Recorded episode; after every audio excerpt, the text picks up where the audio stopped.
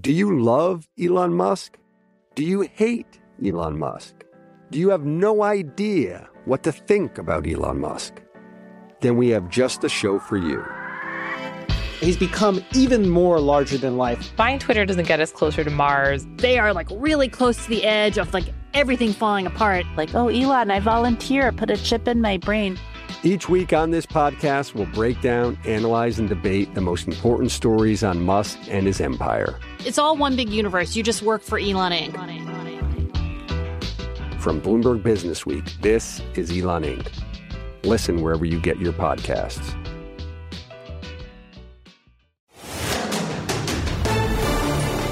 You're listening to Bloomberg Law with June Grosso from Bloomberg Radio. To millions of viewers, Fox News hosts promoted Donald Trump's false theories about a stolen election, allowing his allies to spout those claims on their airwaves in prime time. But to one another, the host and top executives expressed doubts about the claims and mocked the people making them. As part of its $1.8 billion defamation suit against Fox, Dominion Voting Systems has revealed private communications of hosts like Tucker Carlson and Laura Ingraham and network bigwigs, including the chairman of Fox Corporation, Rupert Murdoch. Quote, Sidney Powell is lying, end quote, Carlson texted a producer about Trump's lawyer. Ingraham texted Carlson that Powell is, quote, a complete nut. No one will work with her. Here's that lawyer that Ingraham called a complete nut on her show. This is coup 5.0. Uh, and Sidney. the Department of Justice and the FBI really need to get after it right now and investigate all the reports of fraud. There are hundreds of them. Yeah, well, I hope uh, Attorney General Barr is doing that. Um, very, very hopeful that he's doing that. Uh, otherwise, we're in big trouble as a country, especially with elections going forward. Joining me is Douglas Mirell, a partner at Greenberg Glusker. I want you to start by explaining Dominion's claims. What are they alleging in this lawsuit? So, in its lawsuit against Fox, Dominion Voting Systems is essentially claiming that Fox knowingly published a series of statements by not only others, but by its own presenters, its own show hosts, that falsely claimed that somehow Dominion's voting machines were responsible for flipping votes or for changing the outcome of the 2020 presidential election. Obviously, a news organization is involved. So, what does Dominion have to prove to make its case? So, Dominion has acknowledged in this case that it is a public figure, and that has a significant effect upon what has to be proven in order to prevail in a defamation case. Specifically, because it's a public figure, it has to show that the statements that were aired by Fox were aired knowing them to be false or were aired with reckless disregard for their truth or falsity. And the evidence that Dominion has presented so far would seem to be one of those rare situations where that test can be met. And so the case may well be decided without the need for a trial, or if it goes to trial, I think the evidence is very strong that that test, that standard, will be met. Is there a difference when a news organization is involved? The standard that applies to news organizations really isn't necessarily different from the standard that would apply in a regular individual defamation case. The fact, though, is that when you're dealing with a, a media defendant, the question of publication, which is an element of any defamation case, is usually a foregone conclusion. If we were talking about a situation where you and I were having a private conversation and I said nasty things about you, that would not be subject to a defamation claim because it hasn't been published to any third party. So, whenever a media defendant is involved, by definition, there's been a publication and that element is taken care of. But all of the other elements of a defamation claim remain the same. In the papers supporting the motion for summary judgment, Dominion describes people from the top of the organization, on air hosts, people behind the camera, discussing that these claims about a stolen election were false. Yeah, so what is interesting about the summary judgment papers that Dominion has filed is the nature and extent of the evidence that they've been able to accumulate through discovery. And from Rupert Murdoch on down to the on air talent that Fox used and in some cases still uses, uh, there are a wealth of emails, text messages, and deposition testimony, which seem to pretty clearly indicate that they knew that what was being broadcast and what they themselves were broadcasting were lies. And that is extraordinarily unusual to find in a case of defamation. You don't have the party accused essentially confessing that this is our modus operandi. And indeed, you know, what is now seems to be apparent is that lying was a part of Fox's business model. And that's because they were concerned that their viewers were being uh, turned off by having them tell the truth about what occurred with respect to the 2020 election, and were instead uh, turning to uh, other sources such as Newsmax. So, is it enough that they lied? Does Dominion have to prove anything else? Dominion has to prove that Fox knew that what was being broadcast were lies. And the evidence that's been accumulated thus far would seem to pretty clearly show that there was that knowledge at a point in time when it was quite clear that Dominion had no culpability with respect to changing votes or hiding votes or manipulating votes. And what's unusual too about this case is that in an ordinary defamation lawsuit, you might have a single story where a statement made within that one story is found to be defamatory. Here, you have an ongoing series of broadcast statements made by people who we now know knew that what they were saying was untruthful at the time they said it, and that there was not just one instance of this, but it occurred time and time again with multiple on air talent. Fox said the Dominion filing mischaracterized the record, cherry picked quotes stripped of key context, and spilled considerable ink on facts that are irrelevant under black letter principles of defamation law. Is that possible? Well, let me say this. None of us on the outside uh, have a full record of everything that has been discovered during the course of this litigation. And indeed, we may never have that.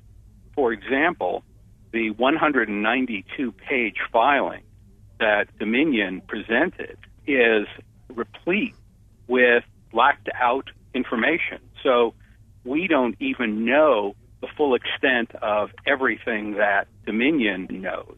And it's not entirely clear to me why those redactions were made in this motion.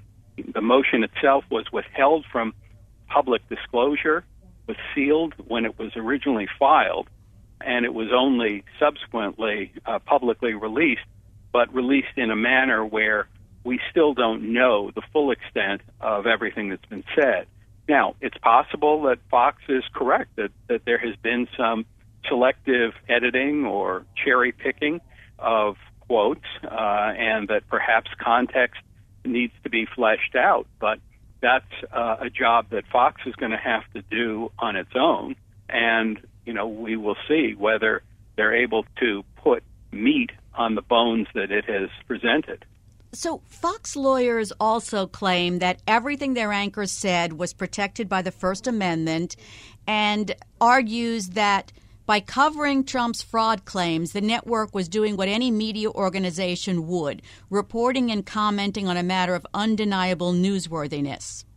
So, the newsworthiness defense, along with the fair and true report defense, along with the neutral reportage defense that Fox has raised in this case, have all been essentially, if not completely eviscerated, largely rendered moot by prior decisions of the court that refused to allow Fox to have the case dismissed before this point. And so those claims ring quite hollow in light of what the what the trial judge has already determined. And so Fox, I think, is engaged in uh, more of a PR offensive than it is in uh, trying to convince the court that what it has already decided is wrong. Doug, tell us what the judge has already decided in the case. At an early stage in any case, you have the opportunity to challenge a lawsuit based exclusively upon what the pleadings in the case say, what the complaint that was filed said. And you do that by way of a motion to dismiss. In this case, the complaint that Dominion filed was extraordinarily detailed. I don't recall how many hundreds of pages uh, were filed, but it included lots of evidence that it had accumulated even without having access to text messages and emails and other material through deposition. It had access to information that when these broadcasters from Fox were making these claims that that the facts of Dominion's non-involvement in any election rigging were absolutely clear. They had been investigated. They had been adjudicated in cases in which Dominion's conduct was put in issue. And it was known to the world that these claims about Dominion's voting machines were false. But yet, even after that had occurred, Fox hosts continued to make these uh, unfounded and, and, in many cases, outrageous claims about Dominion, wholly uh, without any acknowledgement of the fact that these were false. And, you know, it's one thing for a guest on a show to make claims that one may not know are going to be false it's quite another thing for the hosts themselves to be adopting those claims and reinforcing them and affirming them. And it's also another thing for those guests who are being brought onto the show are guests who are known to be of questionable character and reliability, which is another thing that the evidence in this case has already demonstrated. So, a summary judgment motion by a plaintiff in a case like this is highly unusual. Despite all the evidence that Dominion has put forth, do you think the judge would be reluctant to grant a summary judgment motion? Summary judgment motions really turn on whether or not there is a genuine material issue of disputed fact. And so it's up to the judge to decide whether that situation exists. If it does, then the case should go to the jury if the judge concludes that there aren't any genuine disputed facts that are uh, relevant to how the case ought to be decided, then that judge ought to grant the summary judgment motion and save everybody the time and trouble of going to trial. The damages in this case, Fox says that the damages are far more than what Dominion's worth. They have said that. And interestingly, they said it on the same day that Dominion's uh, summary judgment motion was publicly released. And so I think that that was largely a PR offensive uh, that was undoubtedly intended to distract attention away from what the evidence in the case showed. But, you know, I don't think it was particularly effective, and I don't think it's necessarily relevant, frankly, because what Dominion is worth is not really the issue in the case. The issue in the case, from a damages standpoint, as I see it, is what is the nature of the ongoing damage that Dominion will suffer in the future as a result of the conduct by Fox. And that damage is measured by who will enter into contracts with Dominion, who is already contractually involved with Dominion, but who now are concerned about whether Dominion's conduct is appropriate or not. And Fox's papers sort of deliberately dance around that question, the question of how Dominion's image will be damaged in the future by these allegations. 1.8 billion does seem high though. Yeah, well, it it is high, but on the other hand, you know, um, Fox is uh, not a, a, small player, uh, and given that both Fox, the Fox News network, as well as uh, Fox Corp, the uh, the parent, uh, are defendants, um, you know, it's not necessarily a number that would bankrupt the company uh, uh, by any means.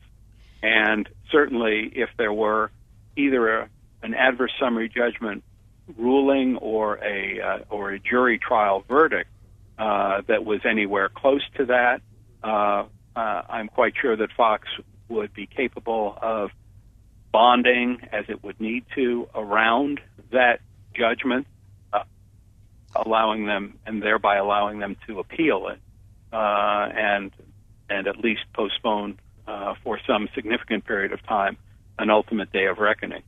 So, to sum up, tell us how strong you think this Dominion motion for summary judgment is. I think Dominion's motion is both likely to succeed and likely to be a landmark in defamation law in the United States.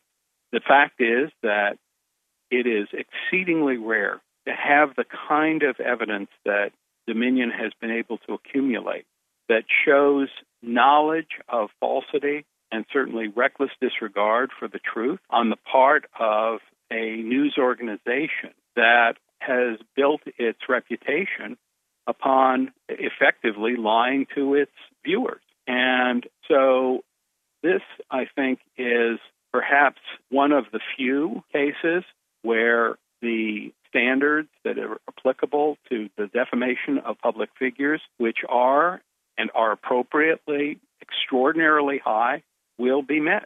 Thanks for being on the show, Doug.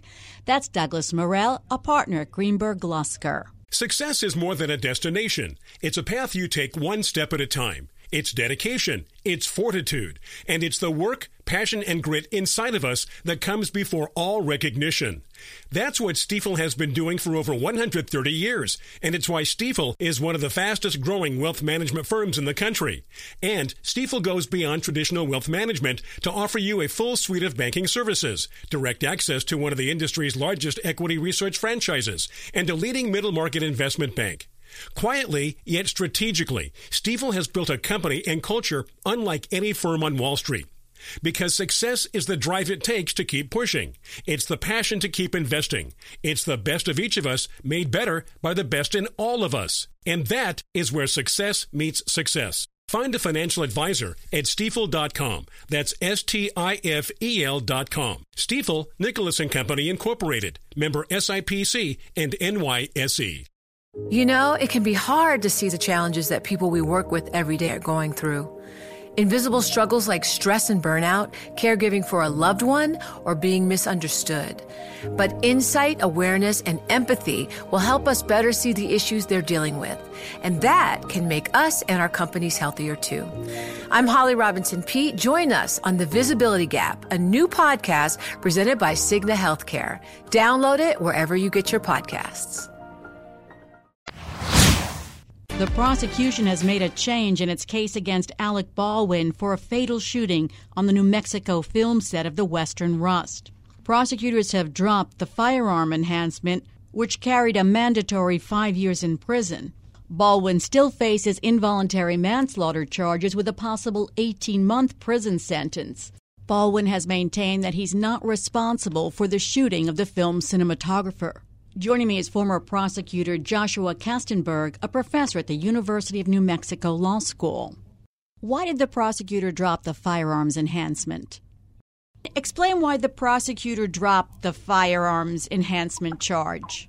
the enhancement law came into effect after the alleged crime occurred. And there's a basic constitutional principle that you cannot be charged with a ex post facto crime. That's a Latin term for making something illegal after the fact. And I think basically my sense of what happened is the decision to do that enhancement was probably done in the hopes of either getting a plea or, you know, in ignorance of when the law came into effect, which is somewhat surprising because prosecutors ought to be attuned into when a law comes into being. Usually there's an update that occurs. So I think it's one of those things that the prosecutor had the eye on the ultimate conviction or on a plea deal rather than is this charge the right charge to go forward on in every respect. I mean, it may have been the right charge to go forward on if it had become a law years earlier, but that's not the case here. In a statement, the DA spokeswoman said the decision to drop the firearm enhancement was made in order to avoid further litigious distractions by Mr. Baldwin and his attorneys. Quote, the prosecution's priority is securing justice, not securing billable hours for big city attorneys. Two points about that. First, she's not admitting she made a mistake, and you don't usually see such snarky statements from prosecutors. Right.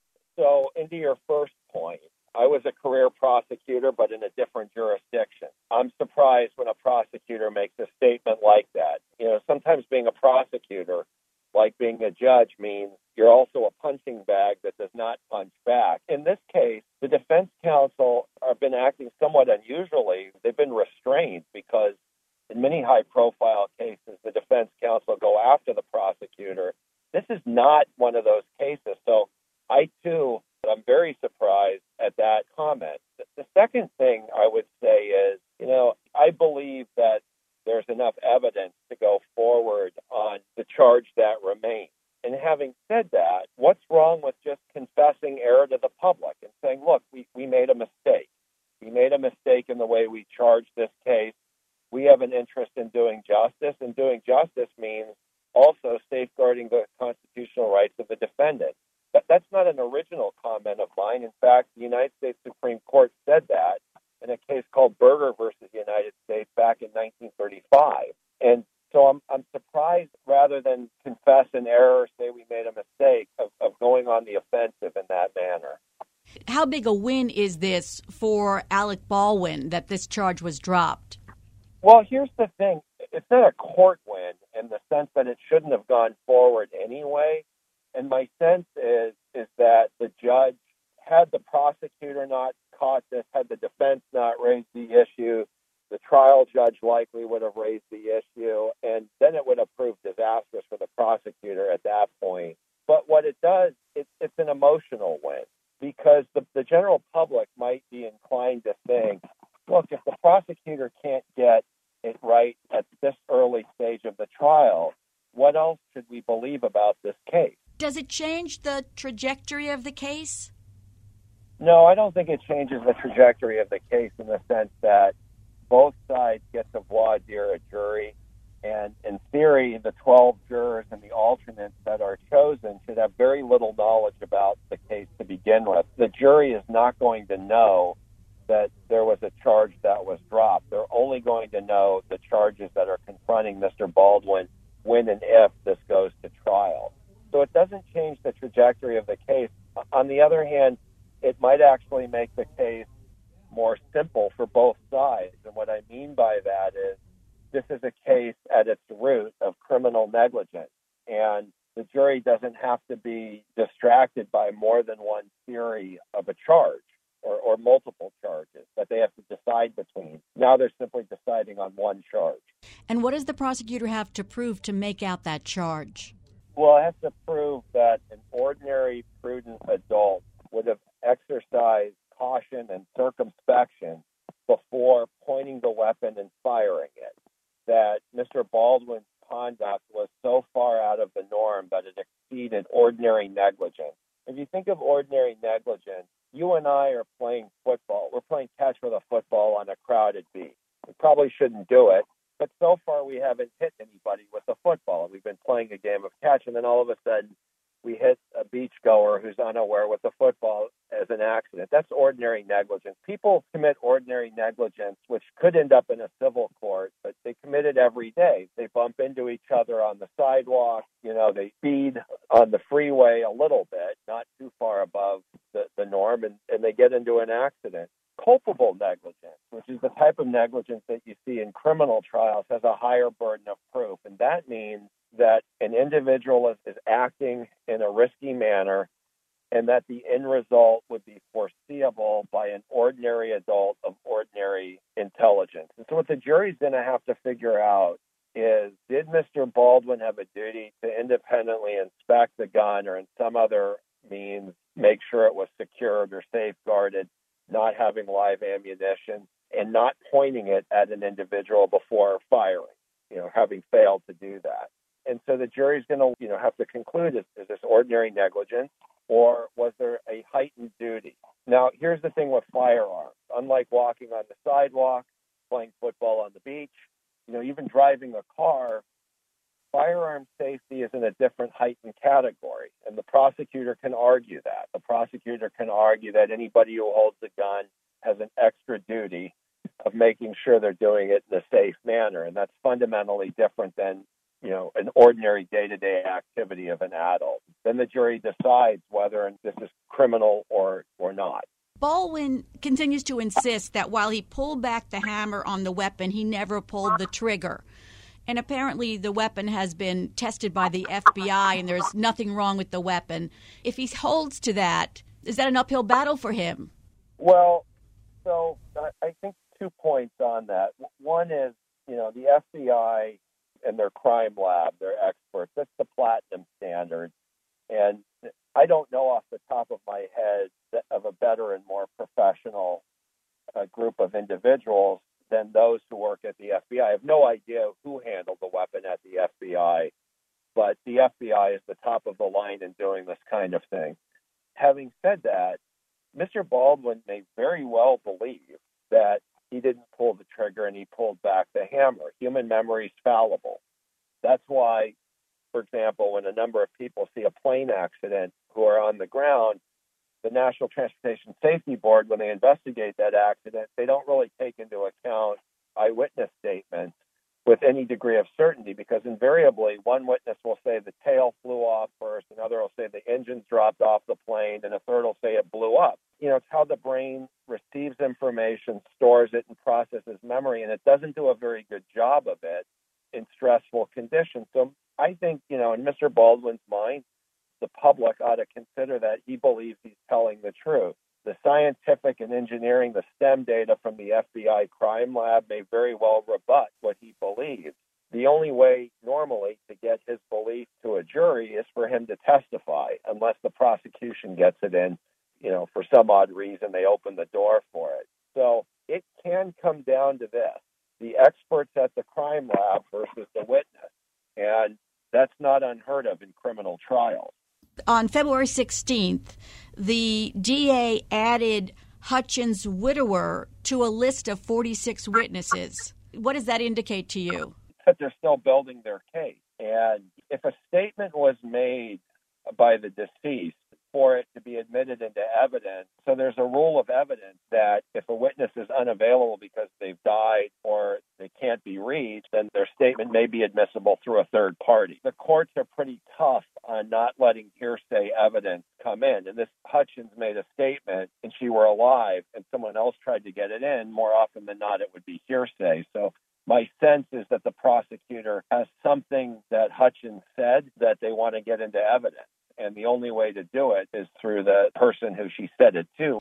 There are so many civil lawsuits involved here. Do any of those impinge in any way on the criminal proceedings? No, actually, normally civil lawsuits are held in abeyance until a criminal proceeding is done. And so statutes of limitations on tort suits do not exhaust if they've been held in abeyance because of a, a pending criminal trial. And the reason for that is so that civil lawsuits do not impinge on a criminal suit. Now, with the civil lawsuits, my understanding is depositions may have already been taken interrogatories may have already been accomplished, and, and so witnesses may have already said things that could be used against them in a trial.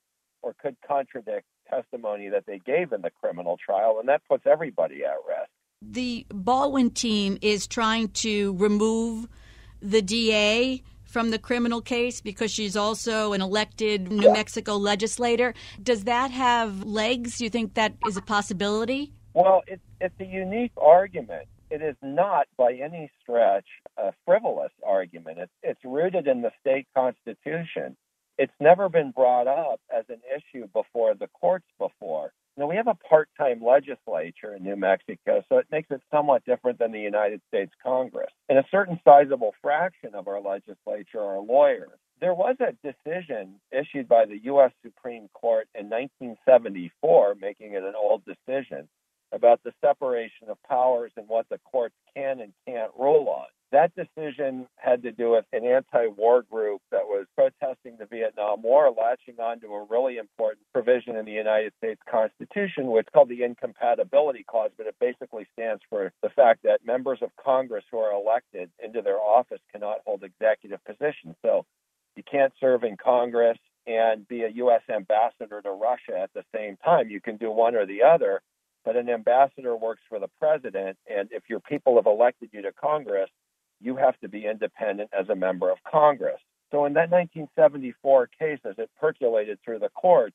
almost every judge that touched that case at the district court, at the Court of Appeals, and at the Supreme Court, the justices agreed that congressmen who held military commissions in the reserves and in the National Guards were violating the incompatibility clause because when they got called to duty, they were in the chain of command of the of the sitting president and therefore were not independent members of Congress. But then the Supreme Court ruled it's a political question, meaning that is a decision that can only be answered by Congress itself or by the voters. Now, this case is somewhat different because Alec Baldwin is affected directly.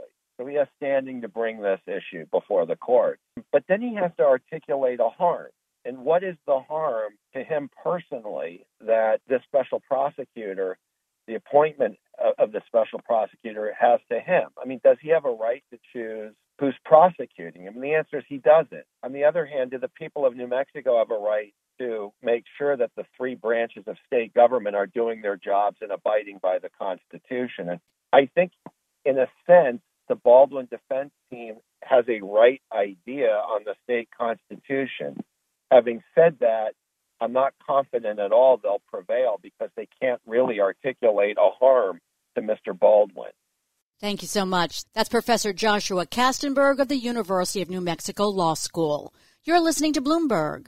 To address our new climate reality, the world needs radical solutions. Collaborate for a greener future at the Bloomberg Green Festival, a groundbreaking celebration of the thinkers, doers, and innovators leading the way. From design and culture to technology, science, and entertainment, hear from inspirational speakers and immerse yourself in climate solutions. July 10th through 13th in Seattle. Title sponsor Amazon. Get 20% off using promo code Radio20 at BloombergLive.com/slash Green Festival.